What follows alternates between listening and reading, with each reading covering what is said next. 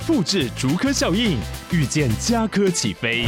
嘉义花园造镇新案 AI 世界城隆重登场，马上把握与嘉科最近的距离。嘉义科学园区无人机产业聚落，华泰名品城打造高铁 Outlet，故宫南院长庚医院县府生活圈 AI 世界城二到三房抢先预约零五三七一七五五五。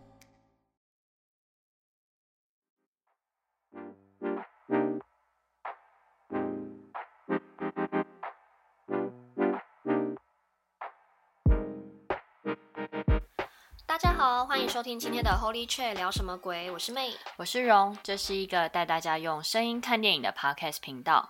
好，那我们的鬼娃娃的一些相关电影介绍，其实介绍很多了。对对对，那我们今天呢，做个小小的总结，那就是去介绍一些大家细思极恐的故事。嗯，对，那前面也会跟娃娃相关，那大家可以听听看。嗯、那像比如说呢，我们其实小时候常会听一些儿歌童谣。嗯，对，那像比如说泥娃娃、娃娃国，那妹妹背着洋娃娃，这些那么多的儿歌，我不知道大家在听完之后，其实有没有去细想说那些。歌词其实背后想象起来还蛮恐怖的。对啊，我觉得可能以前会像比如说旋律，因为有些儿歌旋律其实晚上听很恐怖，欸，很毛，欸，尤其是泥娃娃。对，什么泥娃娃，什么没有耳朵，没有嘴巴，然后什么你做他爸爸，我做他妈妈，什么在讲的时候起鸡皮疙瘩。对，那像比如说还有什么两只老虎，两只老虎也是啊。对，一只没有耳朵，一只没有尾巴。怎么会有老虎没有耳朵跟尾巴？对，所以那听很恐怖。然后以及我小时候其实我很爱听虎姑婆，哎，虎姑婆，我觉得它的旋律很好听。虎姑婆是什么唱？我忘记了。好久好久的故事里，是妈妈告诉我那个吗？对对对对。哦，对，它但它旋律算是相较刚刚比如说泥娃娃或是，其实捉泥鳅好像也很可怕。捉泥鳅完全无感哎，我觉得捉泥，反正我觉得捉泥鳅、泥娃娃他们的旋律是同同一种，同一种。虎姑婆算是同一个作曲人写的吧？怎么会写这种？对。而、哦、虎姑婆也很可怕，因为她就是拿来吓小孩的、啊。对啊，就是其实我们之后介绍的电影会讲到一些西方的虎姑婆故事，嗯、大家之后可以听听看。对，没错。好，那今天想要来跟大家分享背后故事的这一首儿歌呢，是妹妹背着洋娃娃。对，那大家一定都听过，但是你一定没有细想过它背后的歌词意义是什么。嗯、那大家等一下可以先花个三十秒时间，我们来听看这首歌。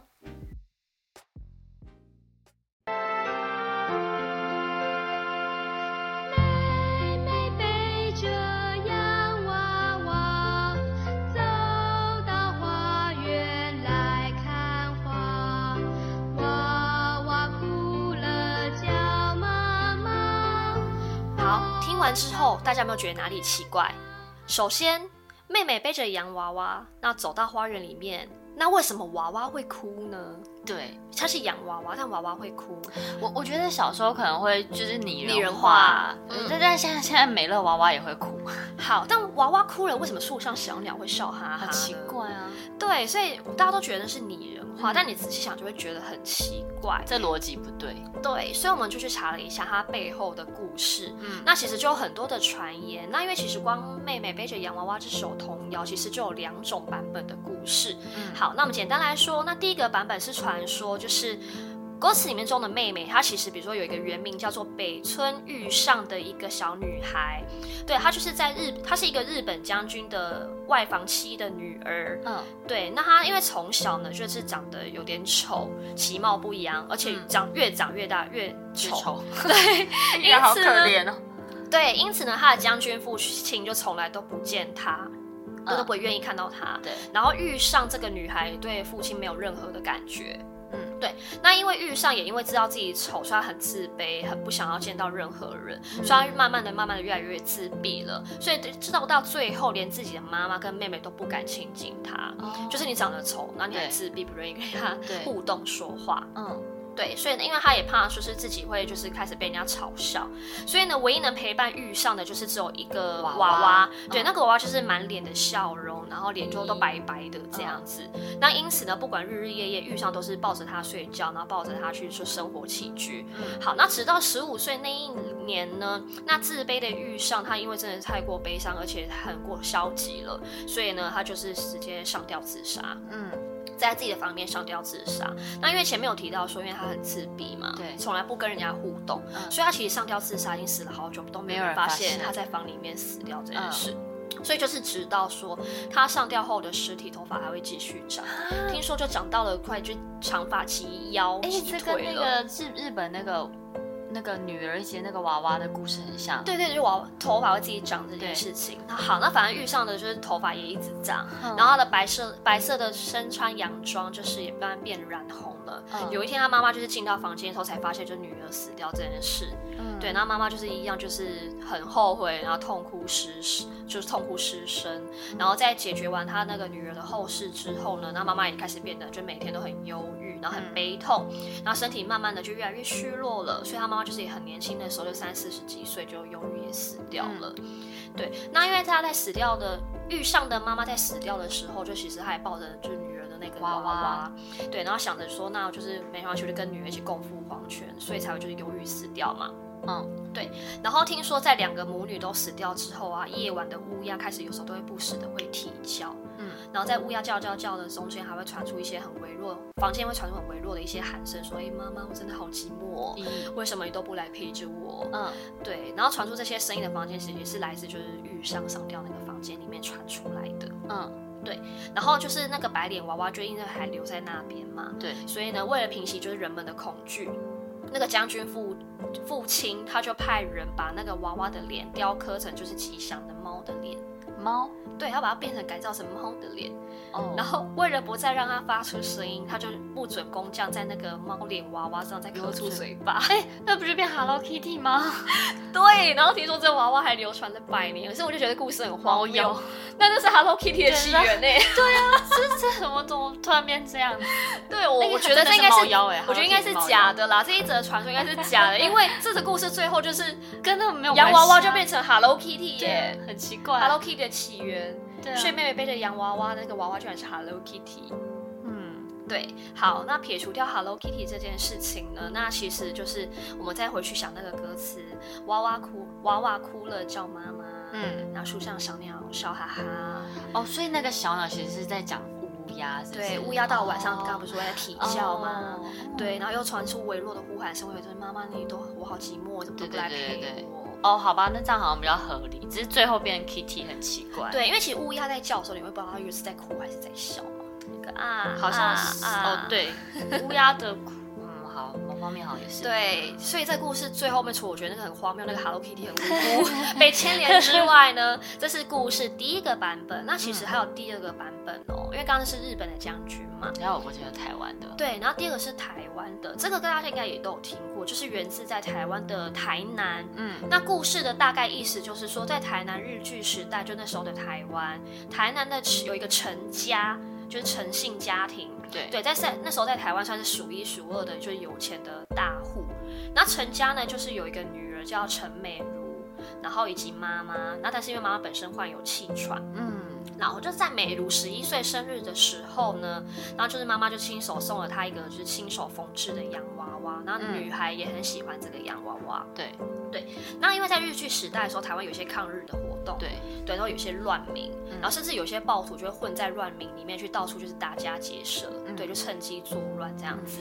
对，好，那有一天呢，就是一样就是乱民啊，在到处打家劫舍的时候，他就会闯入陈家里面，嗯，对，然后陈家的爸爸就赶快叫那个母女赶快到楼上去躲起来，然后。爸就在楼下抵抗乱民，那想当然的就是人多欺负人少嘛，对啊，对，然后爸爸就被乱民给打死了，恨死在家里面。然后乱民呢就跑到楼上二楼想去找其他人，就是有钱的东西搜刮这样子。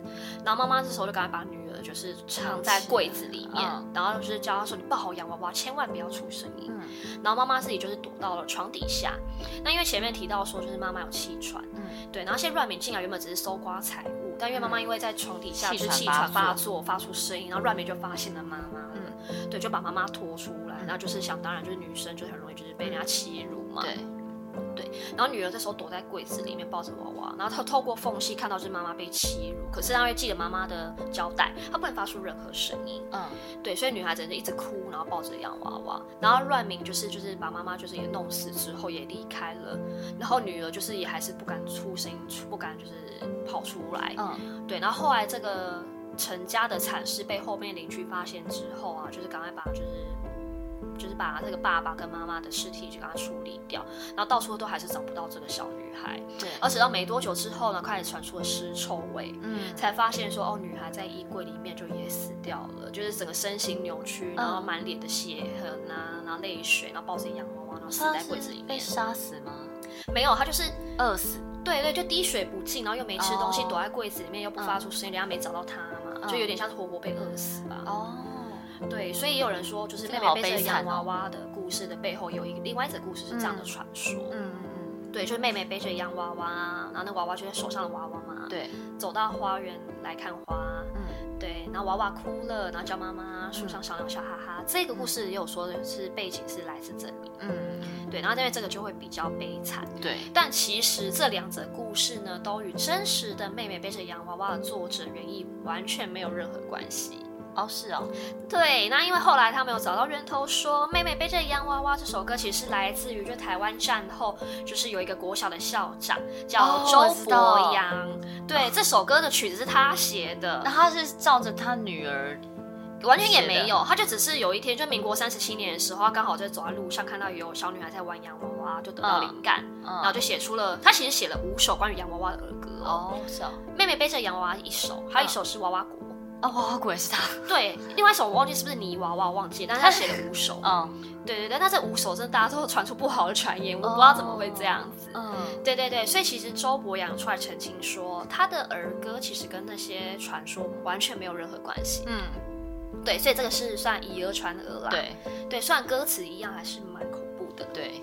对，好，那其实大家这样听儿歌都会觉得说，哎，小时候喜欢的东西，长大细思极恐的感觉嘛，嗯、对不对？跟之前原本想的不一样。嗯，好，那我们刚刚聊了这么多的儿歌，其实我们身旁的娃娃，还有一种娃娃，其实大家也是常常看的，但却从来没有想过它的来由。嗯。来，比如说下雨天的时候，我们是不是都会挂晴天娃娃？但晴天娃娃怎么来的？好像没有想过哎。而且那个以前看一休和尚，晴天娃娃还会跟他讲话。没错没错，我们那时候开始知道晴天娃娃应该都是从一休和尚开始的。对，因为其实晴天娃娃算是日本的文化。嗯，对，晴天娃娃的日文它其实叫做 teru teru bozu。嗯，对对对，那这个其实直接翻译起来，那其实就是晴天和尚的意思哦，因为他是光头。对对，因为 BOSS 这个日文好像在僧侣翻出来好像是和尚的意思，对对对，光头。嗯，对，所以它其实翻译起来就是晴天和尚。那这个晴天娃娃其实原本是流行在日本当地的，是一种用来悬挂在屋梁上面去祈求天气放晴的布偶。嗯，好，那这个娃娃的传说其实是这样的。那就是在那个日本的大正时期，听说有一名呢，只要用歌声就可以让天空放晴的和尚。对，然后连日本的天皇都有听过这件事情，因为他觉得太在民间太有名了。嗯，所以有一天呢，天皇就把真名和尚叫来，那希望他示范看看，就是现在在下雨，那你要唱歌就让雨停止。嗯，结果没想到他一连唱了好几天的歌。嗯。宇宙都还是一直在下，雨势就完全没有任何的减缓。对，所以天皇整个就是大发脾气，嗯、认为说你是骗子。嗯，所以呢，他就命人呢把用白布把和尚包起来吊死。嗯，而且最后他甚至把他的头颅给砍下来，然后就连同白布就是挂在城墙外示警，就是以后绝对不可以再出现骗子。嗯，对，所以可是没想到和尚的尸体在被挂出来之后，隔天天空就放晴了。哈。对，所以呢，其实这个和尚尸体的造型就是这个白布包着头，然后挂在外面嘛，城墙外面，这最后就被演变成了晴天娃娃的原型。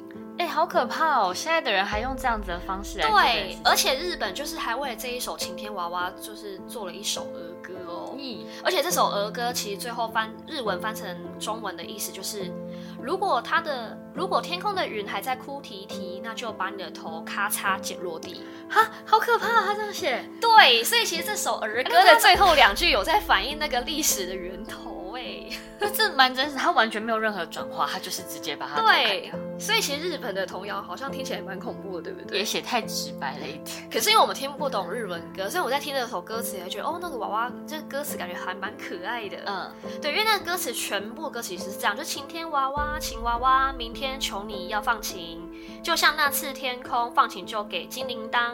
嗯，然后晴天娃娃，晴娃娃，明天求你要放晴，如果依我愿望做，就给你甜酒喝个够。嗯，然后最后两句就是晴天娃娃，晴天娃娃，明天求你要放晴，如果天气还在哭啼啼，就把你头切落地。好可怕哦！这是 PUA 吗？就是这是哎，这很对，这很情绪勒索。对对对，那这其实是一个日本的作家，就是写了一首的童谣啦。对，而且还被收录在日本小学课本上哦。什么？这一点不合理。历史课本就算了。那其实刚刚前任提到的晴天娃娃，不是晴天娃娃，那个妹妹背着洋娃娃，嗯，也是在我们小学音乐课本上啊。是没错。哎，小学都教这种很恐怖的童谣哎，可是可是像妹妹背着洋娃娃，它本身你看歌词的时候，你不会不会觉得恐怖，你只是觉得逻辑很奇怪，为什么鸟会笑？对，但这个是直接把那个砍头的桥段写出来，直接写进歌词里面，对啊，很奇怪。好像还蛮残忍的，对啊，很奇怪。但晴天娃娃其实有两种传说，刚刚是属于日本的传说，嗯、那其实中国也有晴天娃娃的传说。嗯，对。那在中国的农村其实也有流传说，就是这样的晴天娃娃，他们把它叫做扫晴娘，扫地的扫，晴天的晴。嗯，对，娘亲的娘，扫晴娘或扫天婆。嗯，对。那传说呢，这也是一个很哀伤的故事哦。就是昔日有一个就手艺很灵巧的少女，她做的所有的剪纸的一些艺术品啊，都是听说连王公贵族都会争相去采购。嗯，然后有一天呢，忽然就雷声大作，然后呢，就是连绵的大雨就变成水灾了。嗯，然后人们不管怎么祈求啊、焚香啊都没有效，因为天空就是、嗯、这时候就还是狂下雨。嗯，然后有一天呢，突然天空就传来了很洪亮的声音，就说：只要你们奉献一个美丽的女子。我就会让天空转晴，嗯，不然我就让雨水淹没你们这个地方，嗯。于是呢，大家就把刚刚那个手艺灵巧的少女就牺牲掉，拿来祭天，嗯，对。但结果呢，没想到啊，这听说女孩就是在祭天升天之后，她就用扫把把雨云给扫走了，嗯。所以呢，就直接重建，就天气就重新又放晴了，嗯。所以呢，从此呢，他们就开始做一些扫晴娘娃娃来挂在屋檐上，纪念这个少女的牺牲。都人都已经牺牲人家，还才对我听到这个其实有点生气耶，为什么一定要女生牺牲，男生不行吗？对啊，奇怪。对啊，所以这个也是有点，就是一个性别不平等的故事，歧视好像都是这些童谣，好像女生都最可怜。对啊，所以其实晴天娃娃后来，我觉得在听完这个故事之后，你还可以用正常的眼光去看待晴天娃娃吗？不行哎。对啊，而且以前我高中的时候也是，有时候好像一个跨年的时候，因为在下雨，我们大家希望它放晴，我们也会自己去做晴天娃娃挂在教室里。也是，哎，但我后来想到一件事情哎，因为就是、嗯、呃，就准备婚礼的时候，就是、嗯、呃，新娘都会有一个习俗叫做烧乌龟。哦，我好像听过这件事哎。对，但但呃，应该说它本身没有真的烧乌龟啊，但是画乌龟吗？画乌龟，它就是会有一张纸，然后就是画一个大太阳，然后就画很多乌龟。奔向那个太阳的感觉，然后最后要把这张纸烧掉，这样、哦、要画几支啊？都可以。然后他就说，你就要写，就是你在几月几号哪里，你希望那里放晴，然后就是每天烧乌龟这样。就是那时候我也有做这件事情，就是我呃好，最后也是有效。只是就为什么叫烧乌龟，我后来没有去查。只是烧乌龟听起来也很恐怖，很酷哎，我没有听过烧乌龟这件事情。有有有烧，就新娘都会做烧乌龟的动作。我们有机会再科普给大家，为什么要烧乌龟？烧老虎不行吗？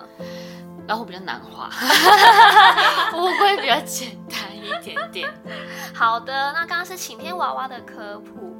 那其实啊，在刚刚那些以上很细思极恐的一些小事情之后，嗯、其实还有一个可以跟分享给大家的，就是我不知道大家有没有一些，就是一些比如说都市传说的，嗯、类似像就是大胆行动的一些小实验。嗯嗯。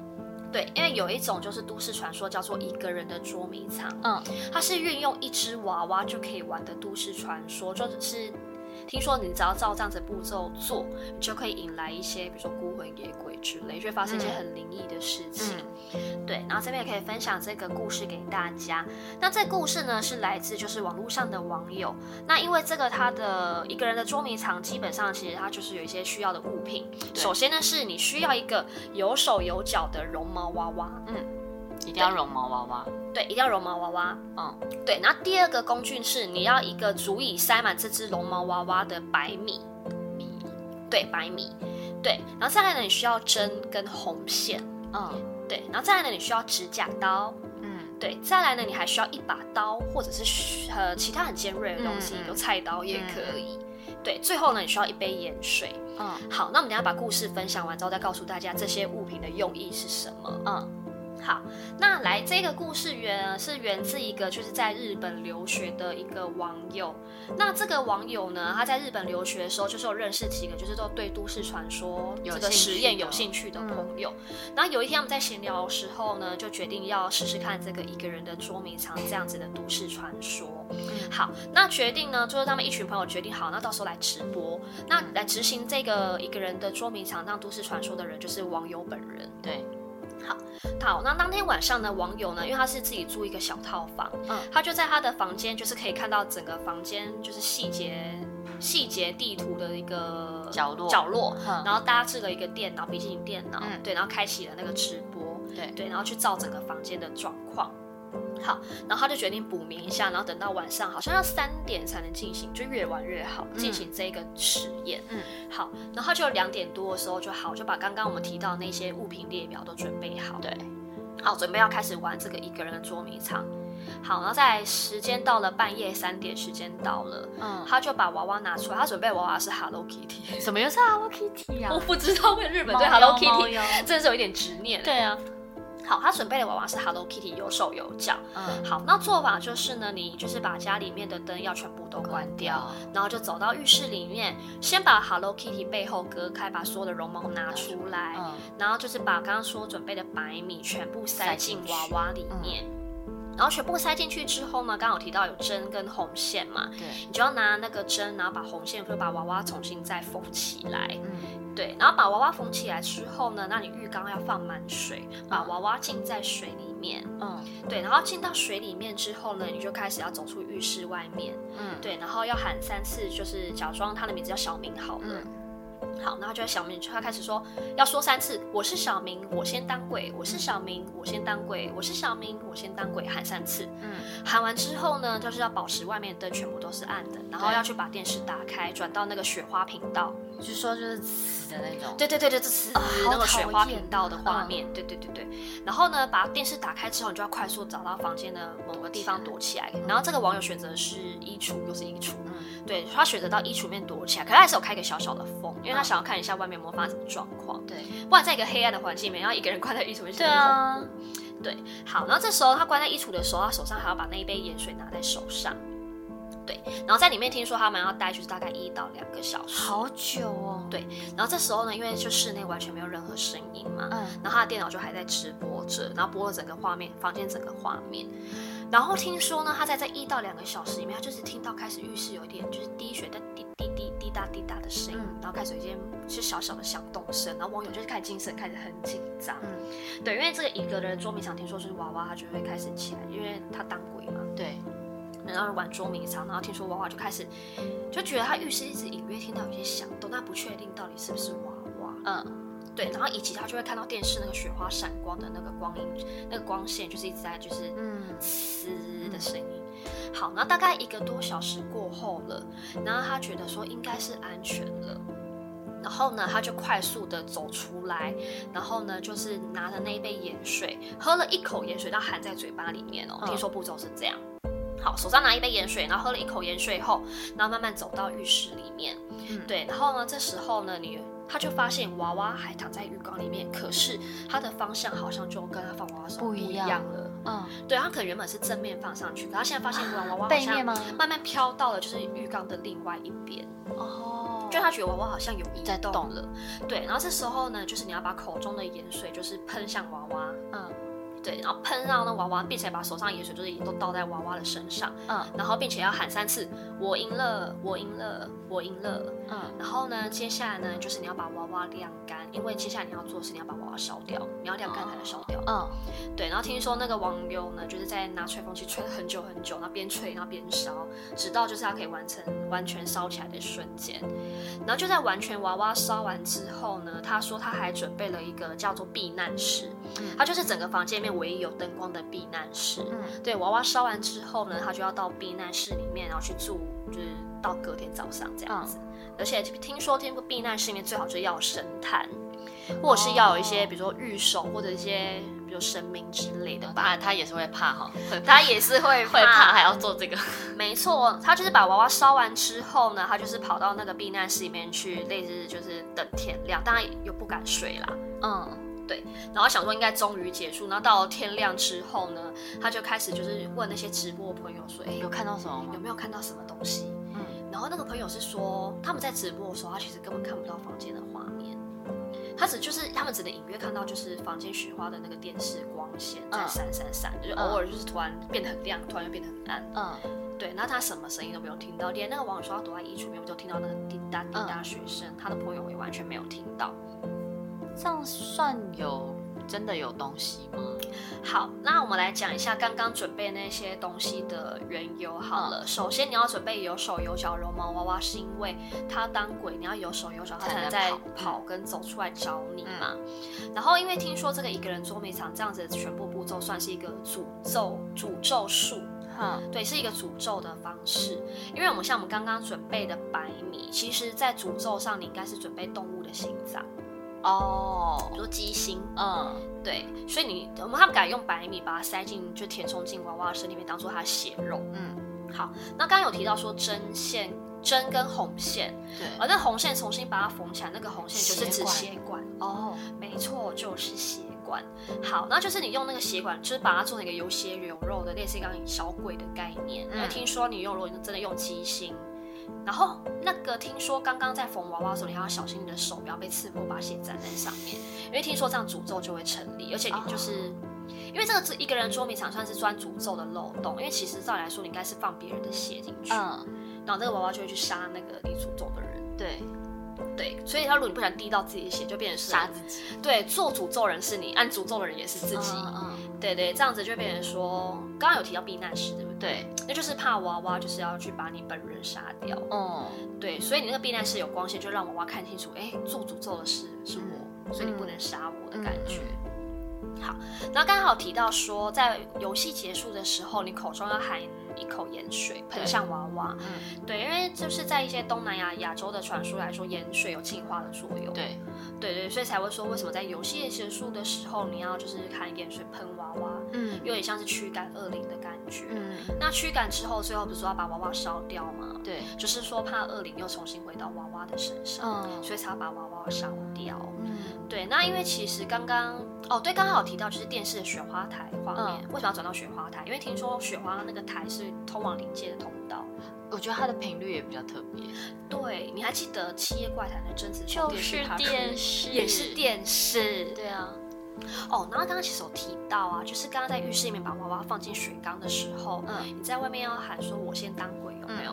嗯、那喊“我先当鬼”的时候呢，其实你要先数一到十秒。为什么？就玩捉迷藏的时候，哦、你要让他躲，你要让他躲嘛，要先喊一到十秒。听说那个为什么是十秒？因为十月怀胎。啊哦，让它变成真的。对，我们刚刚是说要装，就是什么心脏，对，对，然后缝红色什么血管，嗯，嗯对，然后浸在那个浴缸的水，那个水就是象征子宫。哦，十月怀胎。哦，这这故事好完整哦。对，它其实很完整，它就真的是一个好像是真实存在的一个诅咒术。嗯。对，所以其实刚刚的不管是数十秒，还是浸在浴缸水里面，还是雪花台，好像都是诅咒术中重要的一环。对啊，对，就这些步骤会增加这个诅咒的力气。嗯，对对对。然后就是，如果你真的是放别人的血，那就是听说中诅咒的人就是会直接就就变成那个人。哦，对，因为我刚刚其实漏了一个步骤，指甲刀。指甲刀就是要剪自己的指甲，对对，把你的指甲也是缝进娃娃里面了，所以才会说这个诅咒术是一个 bug，就是做诅咒的是你，但你诅咒的人也是自己。对，因为这样子才不会让诅咒真的成立。哦，因为正常的话，应该是他要跟那个你诅咒那个人玩捉迷藏。没，呃，应该是说你一样是跟娃娃娃娃玩捉迷藏，只是你要娃娃去抓的是你诅咒的那个人。哦。对，所以你原本是说指甲刀要把自己的指甲也缝进娃娃里面，其实应该是把你要诅咒那个人的，比如说指甲、毛发或血，嗯，放进娃娃这样才对。嗯、对，然后他那个手上那个利刀型，刚刚有没有讲完？就是数在门外数到十之后呢，因为刚刚是说小明我先当鬼嘛。对。他其实数到十之后，他应该再从前走回浴室里面，然后把刀插在娃娃身上。嗯、对。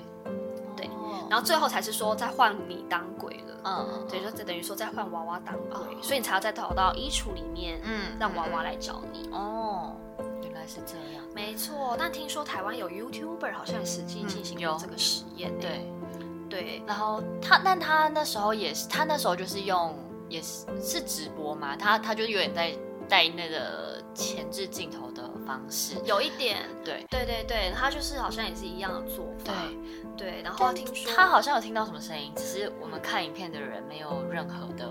可是我不知道是不是心理作用，我不知道你有没有曾经在家里面把所有东西都关掉之后，其实都还是真的会听到一点点声音。有啊，弹珠的声音啊，之前很常不是讲说，对对对，隔层跟隔层之间有空隙，热胀冷缩，对对对对之类的。对啊，对，那比如说家里的冰箱啊，或一些墙壁，有时候我都会发出一些水管的声音。我家的猫也很常发出声音，玩这游戏猫应该不能在，对啊对啊，很恐怖，对啊。嗯，好好，那这些是以上有些比较关于娃娃一些很让人细思极恐的小故事。对，对，那其实除了童谣之外呀、啊，嗯、我不知道大家就是在看一些比如说电影 MV 的时候，嗯、之前也会传说，其实有些灵异 MV 对也很恐怖。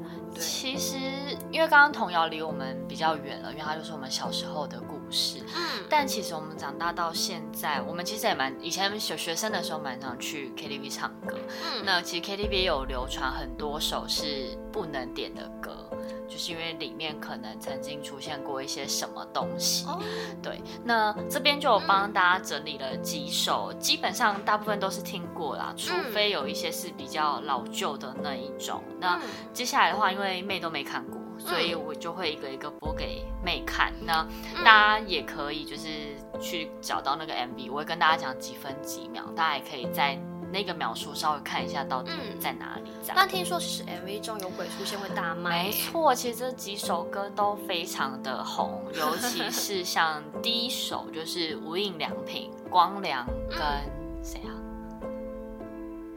品冠啊，品冠跟对，无印良品的掌心。那掌心这首，我们以前去唱歌的时候也很常点。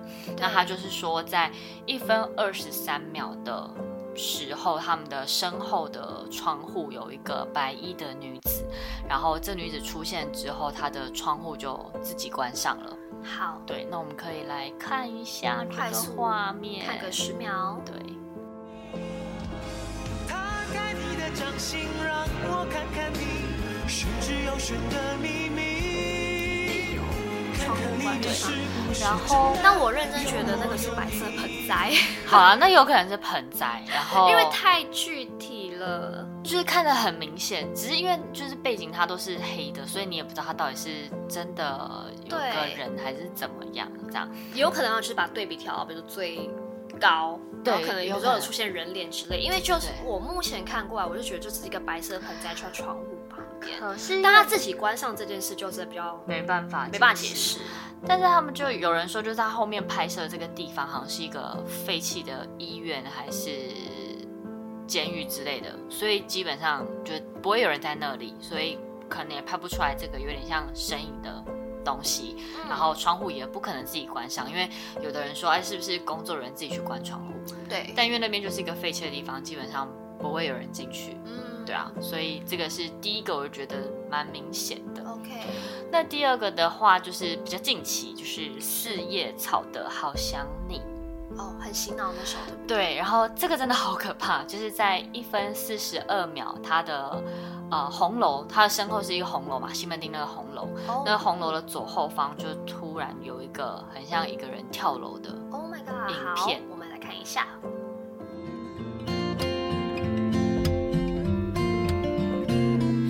恶心的，超恶心的。然后那时候就是有有的，这这时候这首刚出来的时候，就是大家都很很去查证说那个到底是什么，所以就是有马上联络什么警察去看后面那个掉下去的东西是什么，对，但就是都没有，所以就也没有人报警。但是就是他有掉下来吗？有啊。哦，有哎，好恶！我现在看起来就觉得好恶。对，然后就是有人说看久了很像是衣服，但它很它的那个重力加速度其实是蛮……对，那感觉是一个重物，因为衣服应该会飘，就是它会左右飘。可是刚刚那个是直落落直接掉下来，就是完全没有办法解释说那个到底是什么东西。因为也有人说会不会是地缚灵，因为跳楼自杀的人，听说他阳寿未尽的话，他就会在原地一直重复的跳楼。对啊，跳到就是他的阳寿尽了为止。对，反正就是这边这个就是大家没有办法解释这到底什么，因为后来去查证那里完全没有发生任何事情这样。然后再来是第三首是方文琳，这个就真的比较久了，这个 MV 调出来也是有点糊这样。他的呃歌名叫做《爱是甜的》。对，然后他在两分四十七秒的时候，在那个唱歌的那群人的右后方的窗户出现了一个黑色的身影。嗯。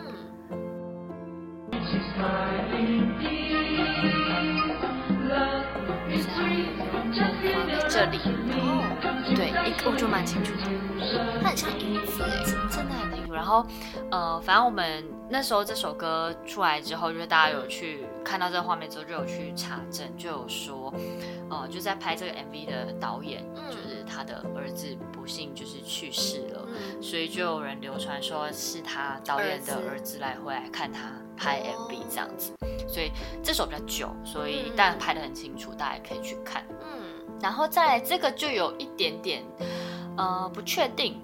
但这首歌也很红，就是萧亚轩的《感伤》。那这首歌在两分五十一秒的时候，是萧亚轩走在隧道里面。嗯、那在隧道的右后方，就是出现了一个人影，然后很清楚。嗯，那大家可以看一下。我曾感动，如何不感伤？是人影。就是大家在隧道里面，在隧道里面，就是本来大家想说，哎，这怎么可能是什么逃生到出口还是什么？但他其实在后面有在拍到隧道一次，就没有那个东西，然后所以就是没有办法解释，因为毕竟隧道好像是很多灵异会出没的地点。对，然后就有人说他是不是工作人员在那，但我觉得这导演不可能犯这种低级的错误，啊对啊，所以这这个也是大家可以看看。嗯、然后再下一首是草屯音啊。我不太认识这个团体，这样，反正他的《爱我你会死》这首歌的一分零九秒，它后面也是一个红色的窗帘，就是也有印出一个小男生的脸，这样子，可以来看看。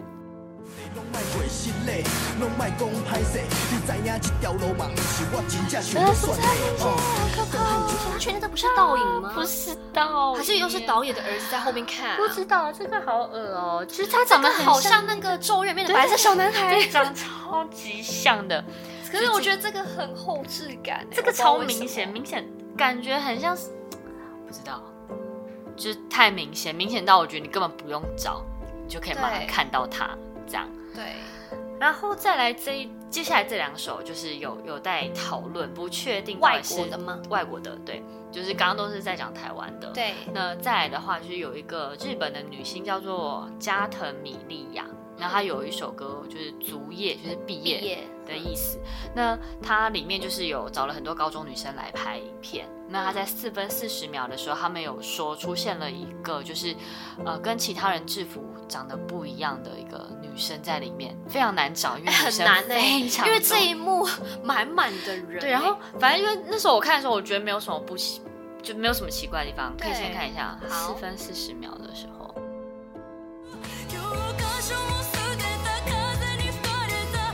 他们说，因为这个女生太太具象了。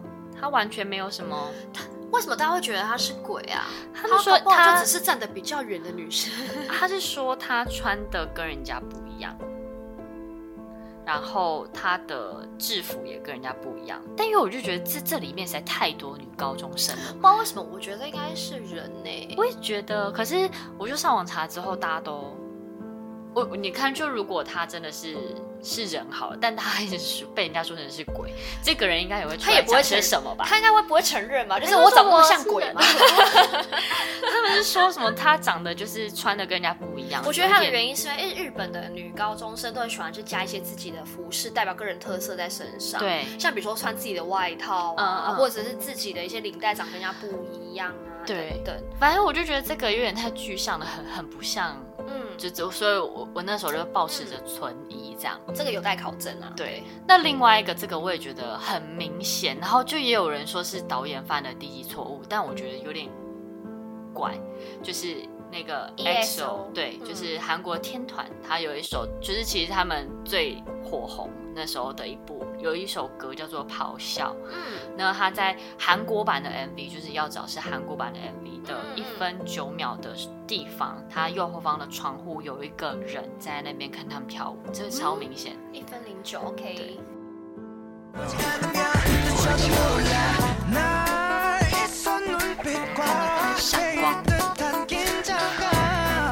到吗？一瞬间，有有有哎，一瞬间就是有。一个人站在后面，不会是监制吧？就是很奇怪，就是那时候就说，就是呃，感觉应该是有工作人员在后面，然后不知道会拍到他。嗯、对对对对对。可是你不觉得不可能那么笨吗？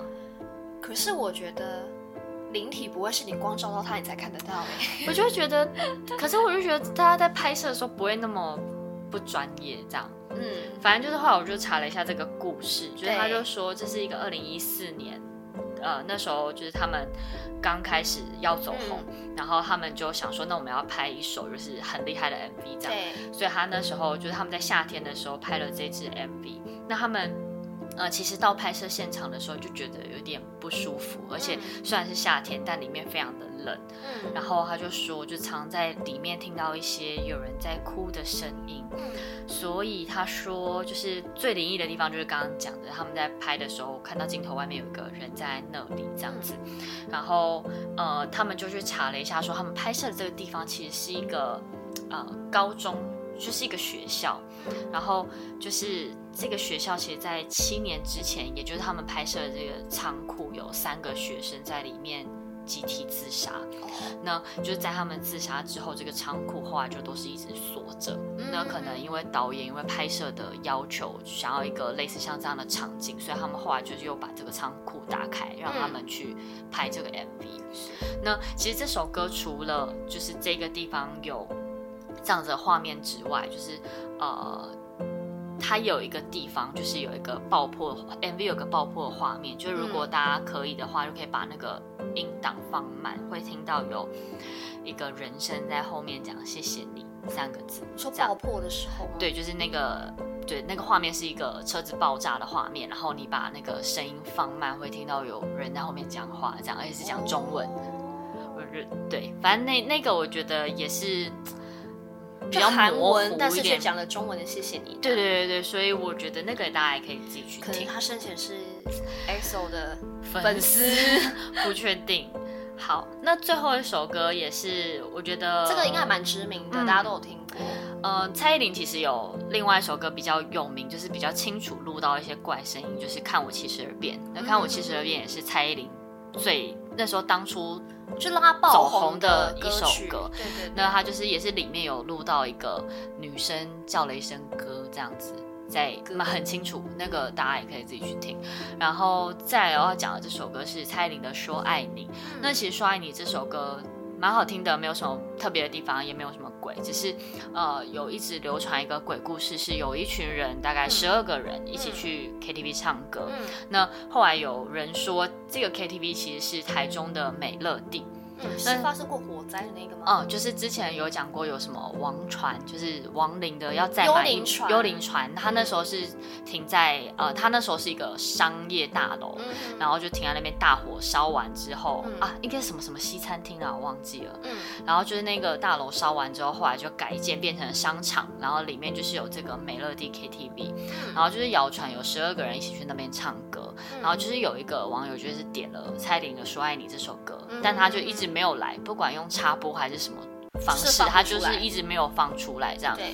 然后后来那个网友就也也想说算了，可能太多人点了吧。对对，他就去上厕所，嗯、然后上完厕所出来之后，他就发现说，哎，奇怪，怎么包厢里面多了一个人？就加他总共十三个，嗯、就有一个穿着黑色衣服的、戴着帽子的人，一直默默的、头低低的躲在那个、嗯、呃 KTV 的角落这样。嗯、然后他就想说，哦，可能是谁的朋友这样子。结果他们要结账的时候，他就是说，呃，服务人就说，哎，你们总共十二个人这样。然后他就说，哎，没有啊，刚刚有第十三个人，那个是谁的朋友？然后他们就说，没有啊，就从头到尾就走我们十二个人。然后他这时候他们在付钱的时候，他们就听到那个。原本的包厢就一直重复播着蔡依林说爱你的那一句，最后一句，就是你没发现我躲在角落，然后就是一直重复放，然后大家就觉得很可怕。跳针在那一句。对，所以这首歌后来也是大家在唱歌的时候不太敢点的一首歌，这样。那以上就是今天带来一些细思极恐，不管是童谣还是有鬼的 MV，对，这一些都市传说。嗯，那这算是一个伏笔，因为我们接下来就准备要进入了新的都市传说系列了。对，对对对，所以会再跟大家分享更多的都市传说。嗯，好，那我们今天的特辑就到这边喽。那请订阅我们的 Podcast 并留下五星评论，IG 搜寻 Holy Chat 点 Official 就可以找到我们。Holy Chat 聊什么鬼？我们下次见，拜拜。拜拜。